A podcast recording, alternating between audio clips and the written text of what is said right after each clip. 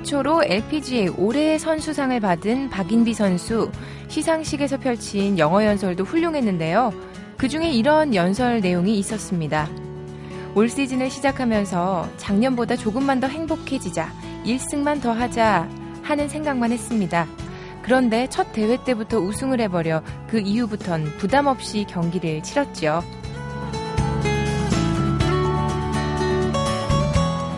실현 가능한, 지킬 수 있는 계획만 세워야지 하면서도요, 우리는 습관처럼 원대하고 무리한 계획을 세웁니다.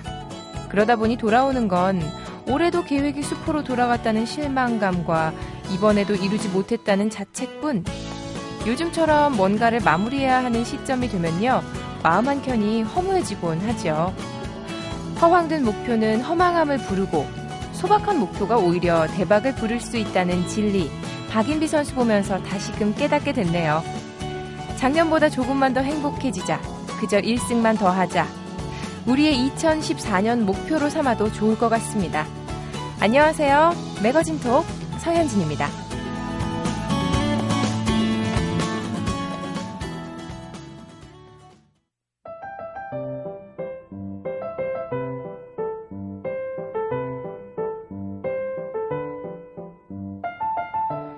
가을이 저물고 어느덧 겨울입니다. 심지어 내일이면 12월이니까요. 서서히 한 해 정리할 시기인데요. 아, 그 전에 이번 한 주부터, 네, 너무 한숨 쉬지 말고 한 주부터 우선 정리하셔야죠. 11월에 마침표 찍어드리는 트렌드 톡. 오늘도 시내 20일 이다혜 기자와 함께 합니다. 안녕하세요. 네, 안녕하세요. 벌써 12월이에요, 세상에나. 그렇다고 합니다. 한 것도 별로 없는데, 그쵸? 우리 어떡하죠? 어, 요새 이제 프리랜서로 일하는 주변 사람들을 보면 네. 일이 갑자기 늘어난 거예요. 음. 다 회사마다 지금 숫자 맞추기 전쟁이거든요. 마지막 네. 달이기 때문에 아. 각종 실적 같은 거를 이제 마지막에 뭔가 이렇게 맞춰 놔야 되는 상황이 된 거죠. 그래서 네. 다들 엄청나게 일이 많이 늘고 네. 일이 느는 와중에 또 많이들 막년에 한 해를 잊고 아, 새 출발을 하기 위해서 돼. 그렇죠. 예, 이제 술로 모든 것을 흘려보내는 그런 시기가 오고 있습니다. 아 그렇습니다. 정말 이런저런 계획들 그리고 마무리로 바쁜 11월 말 12월입니다. 아, 이번 주에는 또 어떤 일들이 있었는지 트렌드톡에서 짚어주시죠. 첫 번째는 뭡니까? 어 워낙 어, 한 주 동안 네. 이 얘기 많이 하셨을 것 같아요. 지난 일요일이었던 24일에 발생한 과천 서울대공원 호랑이가 사육사를 공격한 사건입니다. 네. 이 사건의 배경하고 원인이 밝혀지면서 이게 예견된 인재였다라는 그런 이야기가 많이 나오고 있고 혹시나 했더니 아니 어떻게 이런 일이 생길 수 있죠? 네, 일단 간단하게 사건 개요를 설명을 드리면 네. 24일 오전 10시 10분경에 사육사 신모 씨가 쓰러져 있는 것을 이제 휴가 휴게 음식점 주인이 발견을 합니다. 어머. 그래서 이제 근처 동물사 그 사육사에게 연락을 하는데 즉시 현장에 사육사 5명 도착을 해서 네. 관람객 통제를 시작을 했습니다. 10시 14분경에 사육사들이 현장에 도착했을 당시에 이제 방사장 문이 열려 있었다. 네. 그다음에 호랑이가 관리자 통로 밖으로 나와 있었다라는 굉장히 긴박한 상황이었다는 게 확인이 됐고요. 어, 10시 25분경에 119 직원이 도착을 해서 다친 사육사를 수송 조치를 했고 네. 또 수, 호랑이가 스스로 열린 문을 통해서 전시장으로 들어간 10시 30분경에 상황은 종료됐어요. 근데 후속 조치가 바로 이루어지지 않았었고 그다음에 호랑이 관람이 한동안 지속됐다가 나중에서야 격리가 됐습니다. 음. 사육사가 과다출혈로 20분명 상태가 됐고 아. 그다음에 호랑이가 자칫 관람객도 공격할 수 있기 때문에 큰 대형 사고로 이어질 뻔한 그런 일이었죠. 정말 이 시간대별로 정리해 보니까 아주 몇십 분 안에 굉장히 긴박한 상황이었고 예. 예. 근데 이게 예견된 인재였다는 게 무슨 얘기예요? 일단 이 문제의 호랑이가 좁은 여우 우리에 근 6개월간 갇혀 지냈다고 합니다. 어머, 잠시도 아니고 6개월이요? 네. 근데 일단 호랑이랑 여우의 그 네. 사이즈 차이가 차이, 생각해 보시면 알 수 있을 것 같아요. 예. 갑자기 사이즈 차이 이야기를 하면서 저 스스로도 갑자기 굉장히 이것은 아유, 거의 저보고 소녀시대 어, 서현 씨의 옷을 입고, 입고 춤을 추라는 것과 같은 상황이었던 것 같은 생각만 해봐도 너무 스트레스를 받는 거예요. 얼마나 짜증이 나겠어요, 정말 호랑이도. 그렇죠. 그러니까 이거는 일단 그 호랑이에게 또 너무 안 좋은 상황이었던 거예요. 네. 이 여우리가 철창 높이가 1.4m에 불과하기 때문에 그러니까 일단은 호랑이에게 스트레스를 받는 주는 환경이었고 또한 네. 가지는 호랑이를 막기에는 굉장히 부족한 그런 우려였던 셈인데 이 왜 이렇게 됐냐? 서울대공원이 내년 개원 30주년을 맞아서 현재 백두산 호랑이 숲을 조성 중입니다. 그 공사 기간 동안에 호랑이들을 일부 전시장에 옮겨놨었는데 네. 이제 이 여울이 호랑이를 보내면서 보수 장치를 했긴 했습니다. 하지만 음. 그게 미흡했다는 것. 그래서 음 이런 일단은 호랑이에게 스트레스 요인이 굉장히 심했다라는 게 가장 큰 원인 중에 하나였던 것으로 보이고요. 그다음에 네. 2인 1조로 계속 같이 다녀야 되는 이 사육사들의 규칙이 있습니다. 근데 이게 음. 지켜지지 않았다는 점도 굉장히 중요하게 지적이 되고 있는데 네. 백두산 호랑이 숲 조성 때문에 맹수들을 굉장히 여러 방사선이 흩어놨습니다. 음. 그러니까 이제 두 명이 한 명씩 다니다 보면은 이 제 시간에 뭔가 다 근무를 하기가 힘든 상황이었다는 거죠. 인력이 부족해요. 이것저것 네. 다 돌보느라. 그렇죠. 그래서 사건 당시에 다른 사육사가 인근 퓨마 사육사에 있었다라는 점도 이야기가 되고 있습니다. 네. 그리고 또 마지막으로는 호랑이에게 공격을 받은 사육사가 어, 이 맹수 담당이 아니라 네. 26년간 곤충만 담당하던 곤충 전문가였다고 합니다. 곤충이요? 네.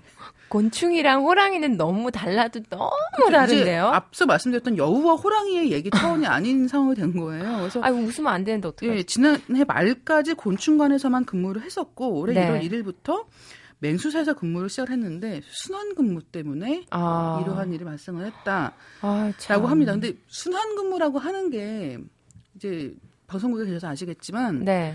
많은 회사들에서 신입 사원들에게 적합한 그 적성이라고 할까요? 아니면 더 잘할 수 있는 분야를 찾기 위해서 어 초반에 뭐 한 20대에서 30대 초반 정도까지 해당하는 기간 동안 몇 년을 순환 근무를 통해서 PD도 자기, 해보고 그렇죠, 아나운서도 그렇죠. 해보고 예, 보직을 찾아가는 네. 이를테면 뭐 사회부도 갔다가 문화부도 그렇죠. 갔다 이렇게 하는 거지 않습니까? 근데 순환 근무라는 건 그런 때 하는 거지. 이렇게 음.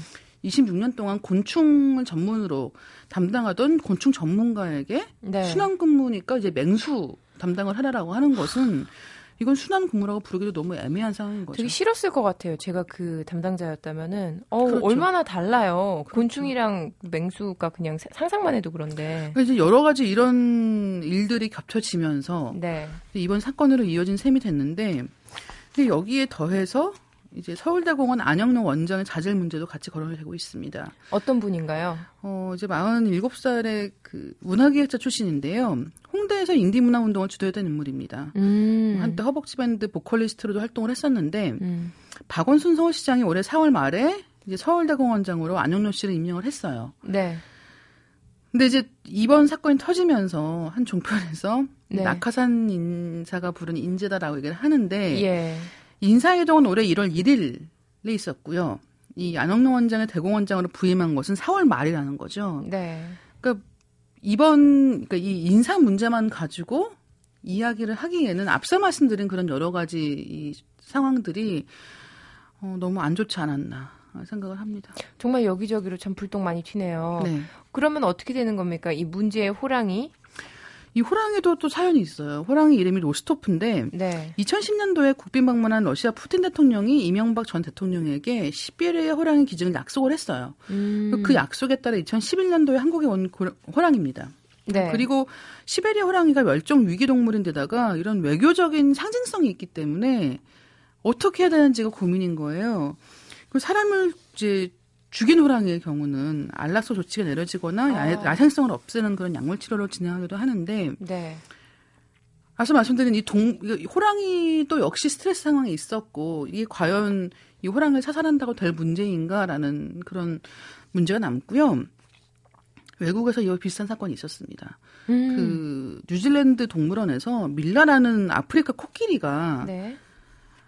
어, 30년 동안 같이 지냈던 사육사를 죽인 거예요. 아이고 어떻게 30년이면 그 세월이 네. 얼마예요? 그렇죠. 그러니까 일테면 전혀 모르는 사육사가 아니었다는 게 사실 이 사건에서 또 굉장히 큰 일이었는데 네. 당시에 이제 전기 철망에 몸이 닿았대요 코끼리가. 네. 그래서 놀라서 이제 먹이를 주기 위해 들어온 사육사를 코로 감은 거예요. 그래서 이제 이런 큰 사고가 있었는데 지금 이 코끼리 밀라는 미국 샌디에고 동물원에서 살고 있습니다. 네. 한국에서 이제 동물원이라고 하는 게 요새 보면은 지방 동물원 같은 경우는요.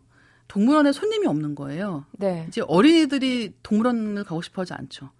이를테면 어린이날 선물로 뭐 서울대공원 가요 이런 게 아니라 네. 게임기 사주세요. 맞아요. 동물들 뭐 다 또 그냥 화면으로 그렇죠. 보잖아요. 그러다 보니까 이 동물들의 상황이 굉장히 심각한 곳이 많습니다. 그래서 사육사를 줄이면서 사육사들이 직접 이 사료를 만들어서 먹여야 되는 경우도 있고요. 네.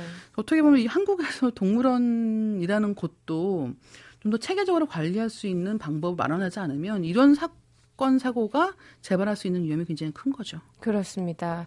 자 다음 소식으로 넘어가 볼게요. 요즘에 참 공기 안 좋아서 목 칼칼한 때가 많은데 초미세먼지에 관한 내용 준비해 오셨네요. 네, 뭐 다들 천식 환자처럼 콜록콜록 아, 하는 난리예요. 난리. 원래는 초봄 정도에 중국 황사 때문에 이런 일이 있었긴 했지만 네. 언젠가부터는 이제 다들 마스크 하고 다니는 게 굉장히 일상화된 것 같습니다. 약간 로보캅들 보는 것 같은 느낌? 마스크 하고 네. 되게 그 왜 커다란 그 챙 되게 커다란 거 있잖아요. 그렇죠. 얼굴 한 3분의 2 가리는 거. 네. 그리고 이게 약간 SF 영화의 미래 사회에 온 것 같은 그런 맞아요. 느낌인 거예요. 네. 어, 마치 몇 년 전까지만 해도 물을 사 먹는다고 하면 유럽 가면 물을 사 먹는데 그러면 누가 물을 돈 주고 사 먹어라고 했는데 그렇죠. 지금 다 생수를 사 먹는 게 너무 당연해진 것처럼 이제 공기도 이제 그럴 날이 멀지 않았다는 생각이 들고 있는데요. 이 초미세먼지라고 하는 건이 지름이 2.5 마이크로미터 이하인 먼지입니다. 그러니까 음. 그러니까 미세먼지보다 더 치명적이라고 하는데요. 앞에 초가 붙었겠죠. 그렇죠. 음. 호흡기의 마지막 부분이 허파과리까지 도달을 음. 하는 데다가 중금속이나 유해 화학물질 성분도 다량 포함되어 있기 때문에 더 치명적이다라고 합니다. 이거 어떻게 해서 만들어지는 거예요? 어디서 온 거예요? 일단 가장 크게는 역시 네. 또 황사와 비슷합니다. 중국발 스모그가 이 초미세먼지의 원인으로 이제 가장 주목을 받고 있고요. 네. 그 외에는 공장 굴뚝이나 자동차 배기가스를 통해서도 배출이 되고 음. 뭐 공사장 먼지, 심지어 갈비집 숯불 연기도 다 초미세먼지의 원인이다 이렇게 말해지고 있습니다. 뭐 원인이 엄청나게 많네요. 근데 이게 우리나라 초미세먼지 농도가 생각보다 매우 높다고 들었습니다. 그렇죠. 어, 이 뉴욕에 비하면 두 배쯤 돼요. 아, 뉴욕에 네. 두 배요? 뉴욕도 되게 그렇죠. 더러운 공기가 도시인데. 맑은 도시가 아니에요. 근데 뉴욕보다 두 배 정도 되고. 네. 어, 그러니까 로스앤젤레스가 17.9 마이크로그램, 런던이 16, 파리가 15, 이런데 서울이 22, 25.2 와. 정도고요. 경기도는 32입니다. 오, 경기도가요? 서울보다 더 높은 곳들도 굉장히 많이 있다는 뜻이고, 예. 굉장히 심각한 상태인 거죠. 이거 어떻게 해야 되죠? 다른 나라들은 요 초미세먼지에 상당히 민감해서 네. 오래전부터 대책을 강구하고 있다고 들었습니다. 근데 우리나라는 사실 중국에서 오는 막 황사 이런 것도 그렇고 그냥 대책 없이 그냥 있는 것밖에 못 하잖아요. 그렇죠. 굉장히 늦었어요. 음. 이 대책 이미 이 초미세먼지라는 것 자체가 네. 미국이 1997년도에 초미세먼지 기준을 처음 도입을 했거든요. 네. 근데 어, 지난해 10월부터는 심지어 중국 정부도 환경보호부 홈페이지를 통해서 주요 도시의 초미세먼지 농도를 실시간으로 공개를 하고 있습니다. 네. 게다가 이제 미국은 그 지금 한국같이 붙어 있는 것도 아니고 음. 굉장히 멀지만 미국은 중국발 초미세먼지가 태평양을 건너서 미국 본토에 영향을 줄 것을 우려해서 미 항공우주국까지 동원을 해서 이제 이런 초미세먼지 오염도를 중국 상황도 파악을 하고 있다는 거죠. 그런데 음. 한국 같은 경우는 서울시가 지난달부터 자체적으로 초미세먼지 오염도를 대기 환경정보 홈페이지를 통해서 제공을 하고 있습니다.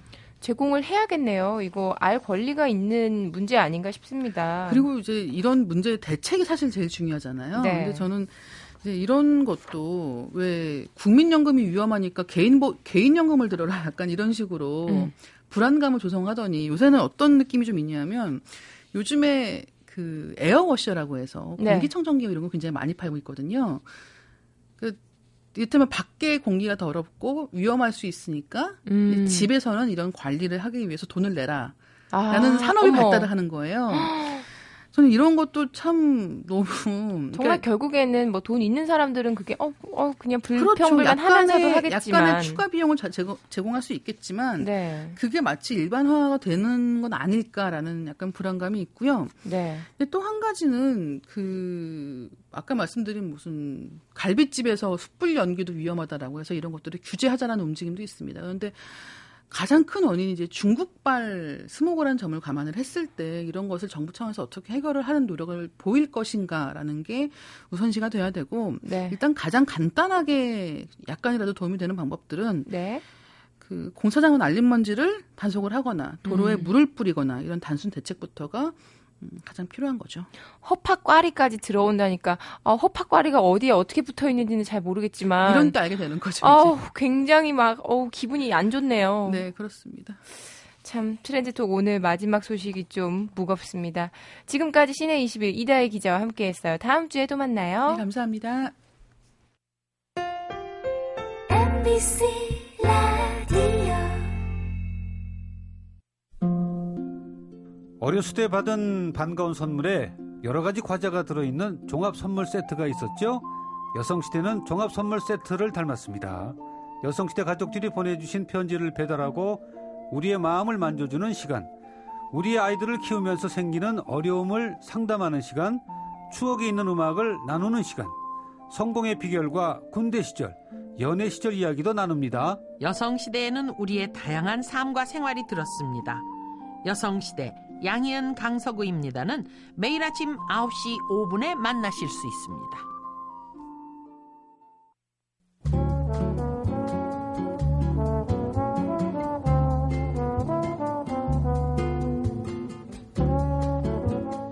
성적표 받는 날은 언제나 떨렸습니다.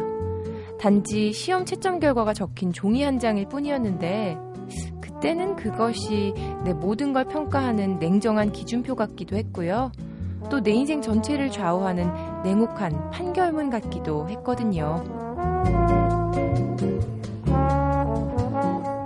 지난 27일 수능 성적표가 나왔지요.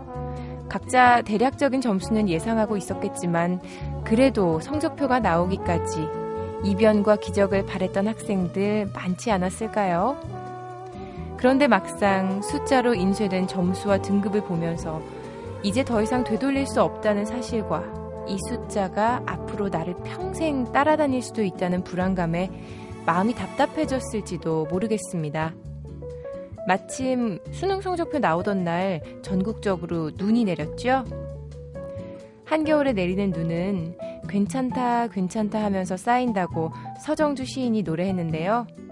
괜찮을 거라고, 다 잘 될 거라고 다독여주던 그 새하얀 눈처럼 저도 이 노래로 여러분 응원해드리고 싶네요. 유나의 괜찮다.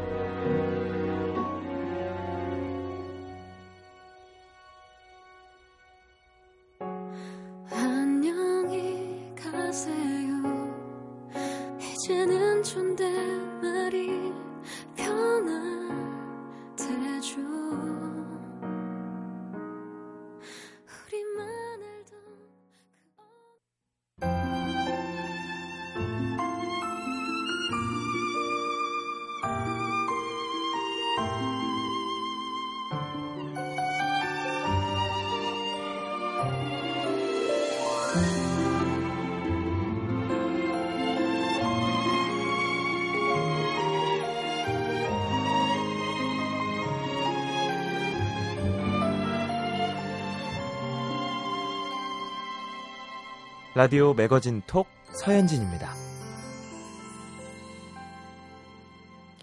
요즘 아이들은요, 결핍이 없는 게 결핍이라고 합니다.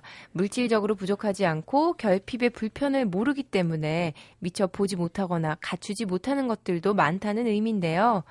이것은 경영의 세계에서도 마찬가지라고 하죠. 풍요로움의 덫은 무엇이고 결핍의 가치는 무엇인지 이번 달 비즈니스 톡에서 이야기 나눠봅니다. 동아 비즈니스 리뷰 김남국 편집장님 안녕하세요. 안녕하세요. 누구나 풍요롭고 넉넉하고 조금이라도 더 편하게 살고 싶다 이런 걸 꿈꾸는 시대인데요. 뭐 가난하고 부족해서 뭔가에 네. 결핍돼 있는 거 바라는 이런 사람은 없을 것 같은데요. 사실 오늘 그렇죠. 이 내용들을 보면은 모든 사람들이 아마 저도 그렇고요. 당연히 네. 부자가 되는 걸 원하고요. 아주 풍성한 환경에서 어, 음. 좋은 여건에서 이렇게 사는 거 바라실 겁니다. 네. 그런데요, 이렇게 세상을 길게 보고요, 또 많은 사례들을 이렇게 분석을 해보면 어, 그렇지 않다. 이게 굉장히 큰 위험을 갖고 있구나 하는 거를 어, 보여주는 그런 사례가 굉장히 많습니다. 경영에서도 이런 결핍 이런 것들을 극복하고 성공한 사례들 이런 결핍이 꼭 필요한 사례들이 네. 있겠죠? 변화에 잘 적응하지 못하는 기업들이 왜 네. 그런가 이렇게 가보면 처음에 말씀드렸던 이 풍성하고요. 굉장히 좋은 조건 어, 이런 데 있다 보면 변화하기가 굉장히 그 어려운 것 같아요. 왜 변화해야 되는데? 이렇게 물어볼 것 같아요. 그렇죠. 아, 지금 배부른데. 음. 예. 그래서 예를 들면요. 그 저희가 한번 아주 흥미로운 사례를 하나 발굴을 했습니다. 저희 그, 저 DBR 취재팀이. 네. 그 이제 여러 가지 사례 연구들을 보통 하는데 저희가 한번 농업 사례 혁신 사례를 한번 연구를 한번 해본 적이 있어요. 근데 네. 어 도라지 잘 아시죠? 도라지. 근데 지금 도라지는 뭐 일반적으로는 크기가 좀 작습니다. 근데 옛날 그 경기도 쪽에 이제 전래민요 보면 한두 뿌리만 캐도 뭐 대바구니가 가득 찬다 뭐 이런 내용이 나와요. 음. 옛날에 도라지가 한두 뿌리 막 굉장히 컸던 것 같아요. 네. 왜 그럴까 이제 그 어떤 농부 가 이런 이제 문제 의식을 가졌습니다. 아, 사람이 태어나면 의로운 일 하나를 해야 된다. 그래서 음. 도라지 연구에 아주 그 전념하신 분이 계셨어요. 근데 네. 아무리 노력해도 이게 안 됩니다. 3년만 지나면 도라지는 다 죽거든요. 뿌리가 아, 썩어서. 예. 음. 그러니까 이제 클 수가 없는 거죠. 3년 만에 죽어버리니까. 그래서 막 비료도 조절해보고 막 토양도 조절해보고 뭐 기후 조건도 조절해보고 정말 그러다가 이제 망했죠 이분이 이제 네. 가진 가산을 다 탕진하셨는데. 그러니까 왜 굳이 도라지 연구를 한다고 당신은 네. 옆에서 그랬을 것 같아요. 가족들이 난리가 가족분들이. 났죠. 그래서 이분이 그 결국 야반 도주를 하시고 예. 그래서 지리산에서 운막 치고 칡뿌리로 이렇게 사시면서 그래도 연구를 계속했대요.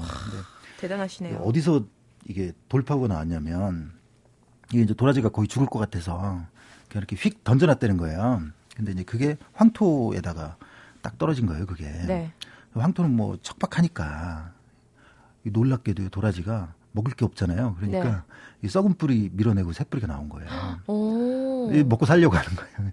지금까지는 이 사람이 계속 도라지한테 잘해준 거예요. 아. 정말 잘해줬죠. 오히려 너무 뭐 비료나 네. 이런 것들을 풍성하게 줬군요. 네, 그러니까 뿌리들이 어 내가 왜 고생해서 살아야 돼? 뭐 이런 겁니다. 근데 이게 완전 적박한 상태로 놔둬버리니까 네. 어, 스스로 자생력을 가져버린 거예요. 아. 그래서 얼마까지 생존을 시켰냐면 20년 산까지 만들었어요.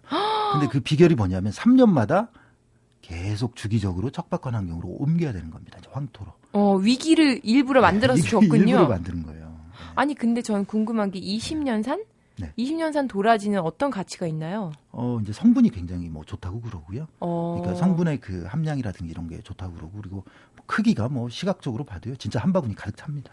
음. 어, 굳이 그런... 그렇게 가산을 탕진하면서까지 연구할 가치가 있을까? 그게 이제 기업가 정신입니다. 이제 일반인들은 잘 이해를 그러니까 나는 일반인일 뿐이야. 결국에는 기업가는 될 수 없는. 뭐, 네, 스타트업 아니, 컴퍼니 이런 수가 모든 사람이 다 기업가는 될수 없잖아요. 거기서 일하는 사람도 있어야 되고. 아. 그러니까. 근데 이제 기업가 정신이라고 하는 게 이제 옛날에 그 아주 유명한 경제학자가 경제 성장의 원동력이 거기에 있다. 뭐 이런 얘기를 1930년대에 했어요. 네. 그때 당시에는 뭐 이게 무슨 소리지 뭐, 뭐 이랬는데 지금 이제 너무나 정확한 얘기죠. 그래서 그 산악 등반하시는 분들한테도 예. 제일 그분들이 싫어하시는 질문이 내려올 거 뭐하러 올라가 뭐 이거거든요. 저 맨날 그러는데 그죠? 이해를 못 하겠어 네. 이러면서. 근데 이제 인류에는 이제 여러 가지 역할을 하는 사람이 필요한 것 같고요. 항상 이렇게 뭔가 새로운 어, 일에 이렇게 도전하는 사람들이 이제 가장 앞서서 음. 우리의 한계를 한 번씩 깨주는 거죠. 그런 그렇군요. 사람들이 필요한 겁니다. 네. 그렇습니다. 진짜 너무 이렇게 안정된 그냥 오늘 내일을 살기만 하려는 그런 사람들은 그런 사람들로만 가득 차 있으면 안 되는 거죠. 그냥 그런 사람들은 네. 말씀하신 것처럼 보통 사람들. 그렇죠. 네. 네. 근데 우리나라에서는 이런 예가 있고 해외에도 네. 이런 예들이 있을까요? 비슷한 예들이? 어, 굉장히 많아요. 예를 들면요. 네. 지금 날씨 뭐 엄청 춥죠. 이렇게 엄청나게 추운 겨울을 버텨야 되는 예, 그런 국가하고요. 네. 열대 국가 거기는 1년 내내 아주 덥습니다. 뭐 음. 따뜻하죠. 아주 뭐 그런 국가하고 경제 성장률이 실제로 차이가 납니다. 음. 왜냐? 겨울에 온대 지역이 이제 겨울을 버텨야 되니까 이쪽 지역이 성장률이 높아요. 음. 간단합니다. 이제 가만히 있으면 얼어 죽으니까. 그렇죠. 근데 살아보려고 그냥. 예, 살아야 되거든요. 그러니까 음. 이제 더 아득바득 일할 수밖에 없는 거죠. 음. 열대 지방은 가만히 있어도 과일 뭐 풍성하고요. 막 쌀 같은 건 산모작되고요. 뭐 그냥 천천히 놀면서 일해도 굶어 죽지는 않는 거예요. 아 그런 얘기 들어본 것 같아요. 동남아 지역에 이제 계신 분들 네. 따뜻한 나라에 계신 분들은 좀 일을 많이 생각보다 안 하신다. 안 할 수밖에 없죠. 음. 그런 환경에서 그러니까 우리나라 사람도 만약에 따뜻한 나라에 갔으면 퍼졌을 겁니다. 음. 그 환경이라든지 이런 게 굉장히 중요한 요인을 또 차지합니다. 결핍 뭐 이런 것들을 극복하기 위해서 굉장히 결핍되었을 때 그리고 뭔가 내 나 자신이 지금 더 이상 쫓겨서 어디로 갈 수가 없는 그런 상황이 됐을 때 창의력이 발휘된다라고 하셨는데 네. 이 창의력 창의성, 경, 경, 경영에서도 가장 중요한 거잖아요. 그렇죠. 이걸 기르기 위해서는 어떻게 해야 될까요? 그러니까 이제 현실적으로 그런 문제가 됩니다. 뭐 내가 대기업을 다니고 있어요. 근데 너 이 저 제약이나 결핍 같은 게 되게 중요하니까 너 그런 마인드 가져 이런다고 가져집니까? 결핍 되죠. 시뮬레이션 하는 예. 거랑 진짜 결핍된 거랑 다르잖아요. 그 뭐 예를 들면 부잣집에서 태어났어요. 예. 네.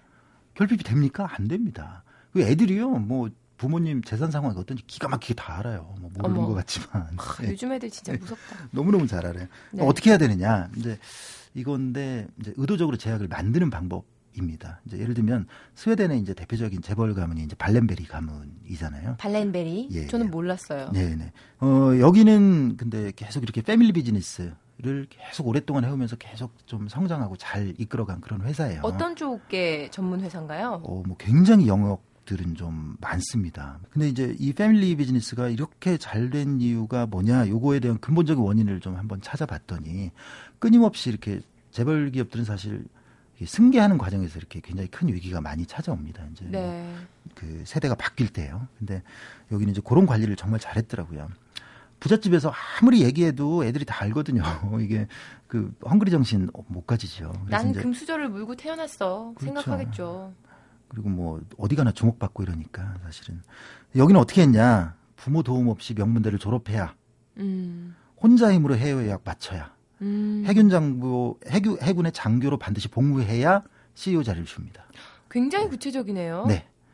해군 장교 딱 봐도 이건 리더십의 상징이잖아요. 이게 저 네. 해군은요 몇 개월씩 바다에 떠 있기 때문에 거기서 네. 리더십 제대로 발휘 못하면 어, 맞을 수도 있어요. 진짜 아무리 장교래도. 들어가기만 하면 예. 장교 다 달고 나오는 거 아니에요? 어, 근데 이제 해군 장교, 그러니까 교육을 마치고요. 해군 장교 네. 코스를 밟아서 음. 해군 장교로 성실하게 이렇게 잘 복무했 다는 그거를 어, 인정을 받아야 이제 CEO로 안친다는 겁니다. 그게 쉽지 않다는 거죠. 쉽지 않은 거죠. 오, 그렇겠네요. 혼자 몸으로 해외 유학하고 뭐 졸업. 잠깐만요. 혼자 해외 유학하면 혼자서 해외 가서 뭐 방 구하고 아르바이트하고 그렇죠, 이런 그렇죠. 것도 이제 다 네. 포함되어 있는 거죠. 네가 밥도 하고 설거지도 해야 되는 거죠. 그러면 어, 아르바이트도 해야 되고요.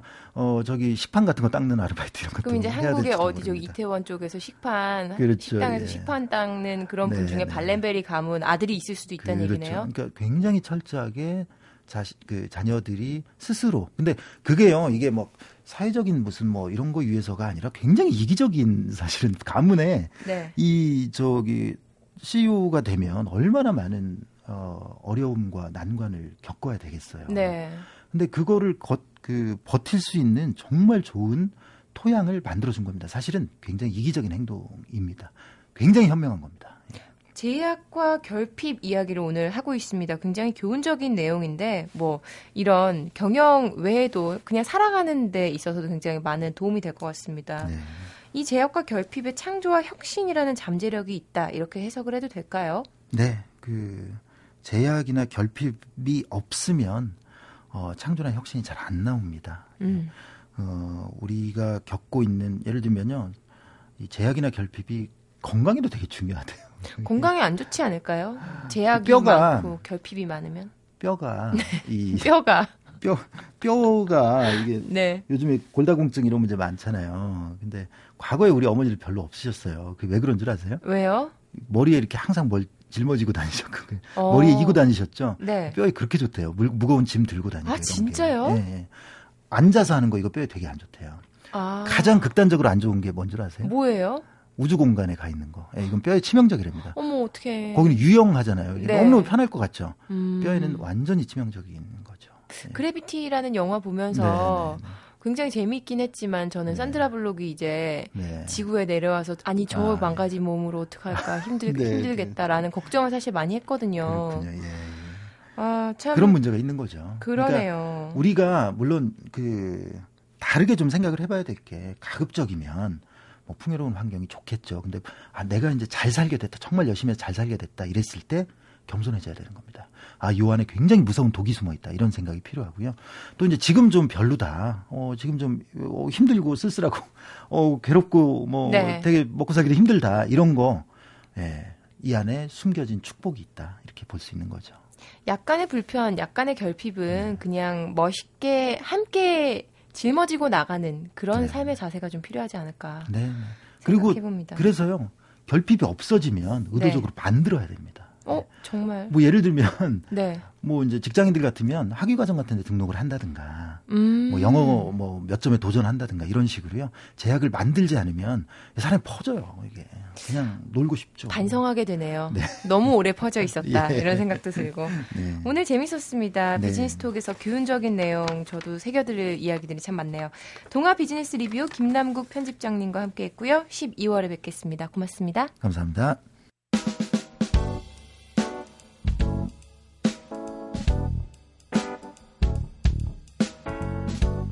다음 주 매거진 톡은요, 한겨울 추위까지 녹여주는 경기장 풍경과 함께하는 시간 준비되어 있습니다. 스포츠 톡 찾아갈 거고요.